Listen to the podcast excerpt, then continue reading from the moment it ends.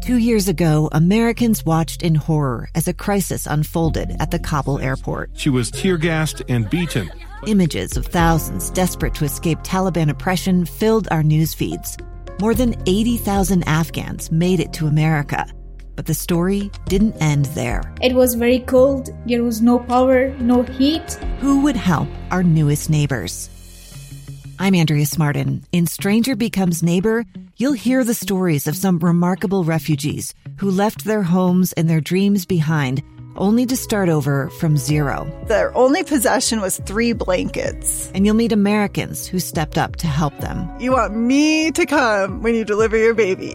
What can one person do in the face of an international disaster decades in the making? That's Stranger Becomes Neighbor. Find us at kslpodcast.com, follow us on Apple Podcasts, or anywhere else you listen. We have new numbers from state elections officials from the Utah primary election.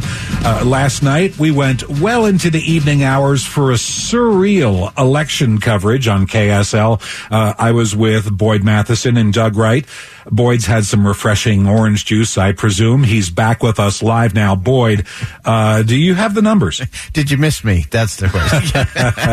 yeah. So we, we have partial numbers uh, coming in. Not all of the counties have updated just yet. Um, the interesting thing to me, the telling number, is uh, that the the number that is being added is uh, is not super large. Um, so there is uh, in the in the governor's race, you continue to have Spencer Cox holding about the same lead as he held last night. Uh, his numbers uh, have gone up uh, by about seven or eight thousand uh, votes, so he is now at one hundred fifty six thousand. Uh, and 56 votes. And uh, the uh, Huntsman Kaufusi uh, campaign uh, has gone up from 137 thousand ish to one hundred and forty four thousand. So what's the margin? The margin uh, remains about two point seven. Uh, really hasn't moved uh, since last night. Now the interesting thing to me is that uh, of these numbers, uh, if you go to the uh, county completion report, we already have.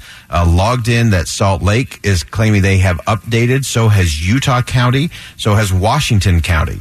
those are the, the real large counties where bigger numbers would be expected. I think what this is telling me is that uh, these are not including the numbers that really came in yesterday. Remember, Salt Lake County is quarantining ballots for 24 hours.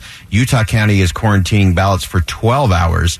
Uh, so my guess is is that the bigger number of what most people are guessing are the outstanding ballots are going to come in tomorrow. So meantime, let's just run through these late races and see where we're at. Uh, Spencer Cox is holding a 2.7% lead over Jon Huntsman Jr. in the Attorney General race. Sean Reyes is still up 54% to 46% over David Leavitt. The really tight race is the first congressional district. Blake Moore is holding a lead, but barely at this point. It is. It is uh, very close. It is. Uh, if you look at the total vote count, it's twenty eight thousand four thirty seven to twenty seven thousand six twenty six. So uh, just a razor thin, uh, less than a one point margin uh, between Blake Moore and Bob Stevenson. Are we expecting a lot more votes to come in in that first congressional district? Uh, the first congressional. Let me see if they have done their update. no, we're doing this all live here, obviously. Love live radio. Uh, there's still more to come in. Uh, Box Elder has not uh, updated yet today.